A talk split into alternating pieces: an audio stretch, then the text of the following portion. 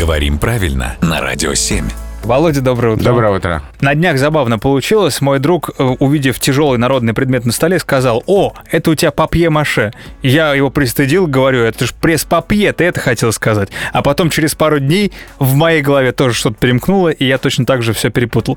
Пресс-папье и папье-маше, они ведь радикально отличаются, правда? Радикально отличаются, прежде всего, весом. Угу. А пресс-папье — это тяжелый предмет из бронзы, мрамора и так далее, которым придавливают лежащие на столе бумаги. Да. Так говорят словари. При этом отмечают еще первое значение, в современной жизни уже не актуальное.